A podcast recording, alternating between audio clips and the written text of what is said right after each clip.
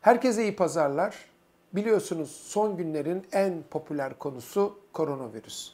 Herkes sağlığın en tepe gündemi olarak koronavirüsü görüyor ve onu konuşuyor, onu yazıyor. Ee, koronavirüs dünyada yayılıyor. En son İran'a kadar geldi. İran burnumuzun dibi. Hala ülkemizde bir koronavirüs olgusu yok. Fransa'da bir koronavirüse bağlı ölüm bildirildi. Bir Çinli turist 80 yaşlarındaydı ve birçok eşlik eden hastalığı olan biriydi. Bu yayılma hızı bir tarafa Çin'de artık virüsün yavaş yavaş kendini sınırladığını ve piki yaptıktan sonra inişe doğru geçtiğini söylüyorlar. Ee, ve cidden de koronavirüs kapsüllü bir virüs olduğu için ısıya son derece duyarlı ve havalar ısındıkça bu salgının da gündemimizden çıkacağını söylüyorlar. Aslında enfeksiyonlar gerçekten insanlık tarihinde çok ama çok önemli roller oynadı. Mesela veba salgını bunlardan bir tanesi. Bütün kültürel değerleri, ilişkileri, yaşam biçimini, her şeyi etkiledi. 1980'li yıllarda hatırlarsınız yaşı yetenler e, AIDS ilk tanımlandığında inanılmaz büyük bir panik yaratmıştı ve AIDS sayesinde viroloji bilim dalı çok ilerledi. Tıbbın çok büyük adımlarla ilerlemesinin nedenlerinden biri işte o AIDS'tir. Yani enfeksiyonla insanlık tarihi aslında çok baş başa gitti. Ee, ve insanlık tarihinde enfeksiyonu kontrol etmeyi başarmak en büyük, en devrimci hareketlerden bir tanesidir. Gerçekten de bir aşılar, iki antibiyotiğin keşfi insan yaşamını oldukça uzattı ve enfeksiyonlara karşı başarımızı da arttırdı. Ama koronavirüs bir örnek. Gerçekten enfeksiyonlar olduğu yerde duruyor mu? Hayır. Zarar vermeye devam ediyor mu? Evet. Mesela son günlerin en popüler konularından biri enfeksiyon ve kanser ilişkisi. Ben bugünkü videoda size enfeksiyon ve kanser ilişkisinden söz edeceğim.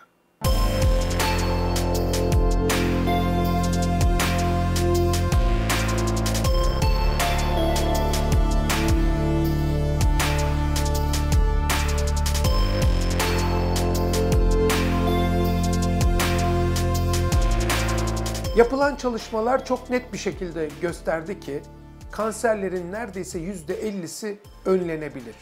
Yani bir şekilde e, bundan korunmak mümkün. Cidden de sıralamaya baktığınızda bunu görüyorsunuz. Kanserlerin neredeyse %35'i sigara ile ilişkili. İkinci sırada obezite, aşırı şişmanlık yer alıyor. Üçüncü sırada da enfeksiyonlar yer alıyor. Gerçekten 2019'un Aralık ayında Lancet Global'de yayınlanan önemli bir çalışma enfeksiyonla kanser sıklığı arasındaki ilişkiyi çok net gösterdi. Ve bu çalışma diyor ki e, enfeksiyonlar tüm kanserlerin %13'ünden sorumludur. Peki hangi mikroorganizmalar en çok kansere neden oluyor? Korkutmak istemiyorum, detaylarını anlatacağım ama bir, Helicobacter pylori. İki, Human papillovirüs ya da HPV virüsü. 3. E, hepatit B ve C virüsü. 4. HIV ve benzeri virüsler. Aslında bu dört tanesinin yanı sıra birçok başka virüs. HTLV1 virüsü, Epstein-Barr virüsü, bütün bunlardan kabaca söz edeceğim. Helicobacter pylori ile başlayalım. Helicobacter pylori toplumda çok sık görülen bir enfeksiyon ve gerçekten bizim ülkemizde de çok sık. Ve Helicobacter pylori iki tür kansere neden oluyor. Bunlardan bir tanesi nispeten kolay, iyi idare edilebilen ve e, çok da büyük sorunlar açmayan bir çeşit lenfoma. Biz buna maltoma adını veriyoruz. Ve yine yapılan çalışmalar hiçbir kemoterapi ajanı veya akıllı ilaç kullanmadan sadece Helicobacter pylori'yi tedavi ederek erken dönemde bu lenfomayı ortadan kaldırabiliyor. Yani bir antibiyotik tedavisiyle siz bir lenfomayı tamamen e, tedavi edebiliyorsunuz. Ama ikincisi önemli. Gastrik adenokarsinomlar yani bildiğiniz mide kanseri. Helicobacter pylori'nin mide kanseriyle yakın bir ilişkisi var. Yine bu çalışmalar net olarak gösterdi ki her 100 bin kişiden 8.7'si yani Helicobacter pylori pozitif her 100 bin kişiden 8.7'sinde bu iki kanserden bir tanesi ortaya çıkıyor. Oran düşük gibi ama aslında değil. Yani Helikobakter pyloriniz varsa vücuttan uzaklaştırmalısınız. Yani aslında Helikobakter pylori'ye karşı doktorunuzun size verdiği antibiyotik kombinasyonu ve mide ilacını gerçekten de kullanmalı ve bu dertten ve bu riskten bir şekilde kurtulmalısınız. İkinci önemli virüs hepatit B ve hepatit C virüsü. Gerçekten de bu iki virüs karaciğer kanserlerinin çok büyük bir bölümünü oluşturuyor. Her 100 karaciğer kanserinin 78'inde hepatit B ve hepatit C rol oynuyor. Demek ki hepatit B virüsünden de hepatit C virüsünden de mutlaka kurtulmak gerekiyor. Hepatit C için değil ama hepatit B için aşılar var. Bu aşı karşıtlarına bir gönderme yapalım burada. Gerçekten de hepatit B'ye karşı aşılananlar hem karaciğer kanseri olmak riskinden hem karaciğer sirozu olmak riskinden hem kronik hepatit olmak riskinden ciddi anlamda korunuyorlar. Hepatit C için henüz böyle bir sihirli e, aşımız yok ama onun da tedavisi var. Dolayısıyla B ve C hepatiti çok önemsemeli. Bunların taşıyıcılığını çok önemsemeli ve buna göre yakın takip edilmelisiniz. Çünkü biliyoruz ki tekrar söylüyorum %78 karaciğer kanseri bu iki virüsten kaynaklanıyor. Peki e, hepatit B ve C taşıyıcılarının yüzde kaçı karaciğer kanseri oluyor? Bu oran değişiyor ama yüzde ona kadar uzanabiliyor. Yani her 10 kişiden biri. Bu rakamı lütfen küçümsemeyin. Ve gelelim üçüncü önemli virüse. HPV virüsü. Biliyorsunuz HPV özellikle kadınlarda ve rahim ağzı kanserine neden olabiliyor. Ve gerçekten de HPV'ye bağlı kanserlerin %90'ı kadın ve %85'i de serviks e, yani rahim ağzında ortaya çıkıyor.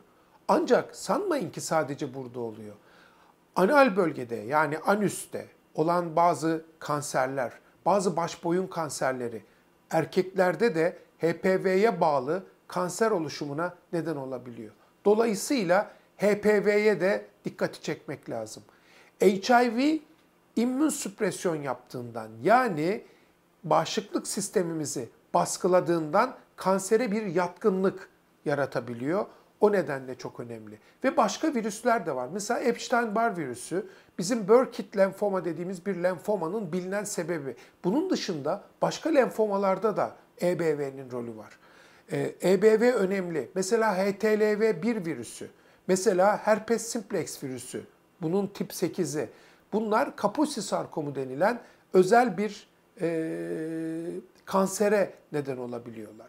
Yani enfeksiyonlarla kanser önemli. Peki e, enfeksiyona bağlı kanserler dünyada nerelerde sık?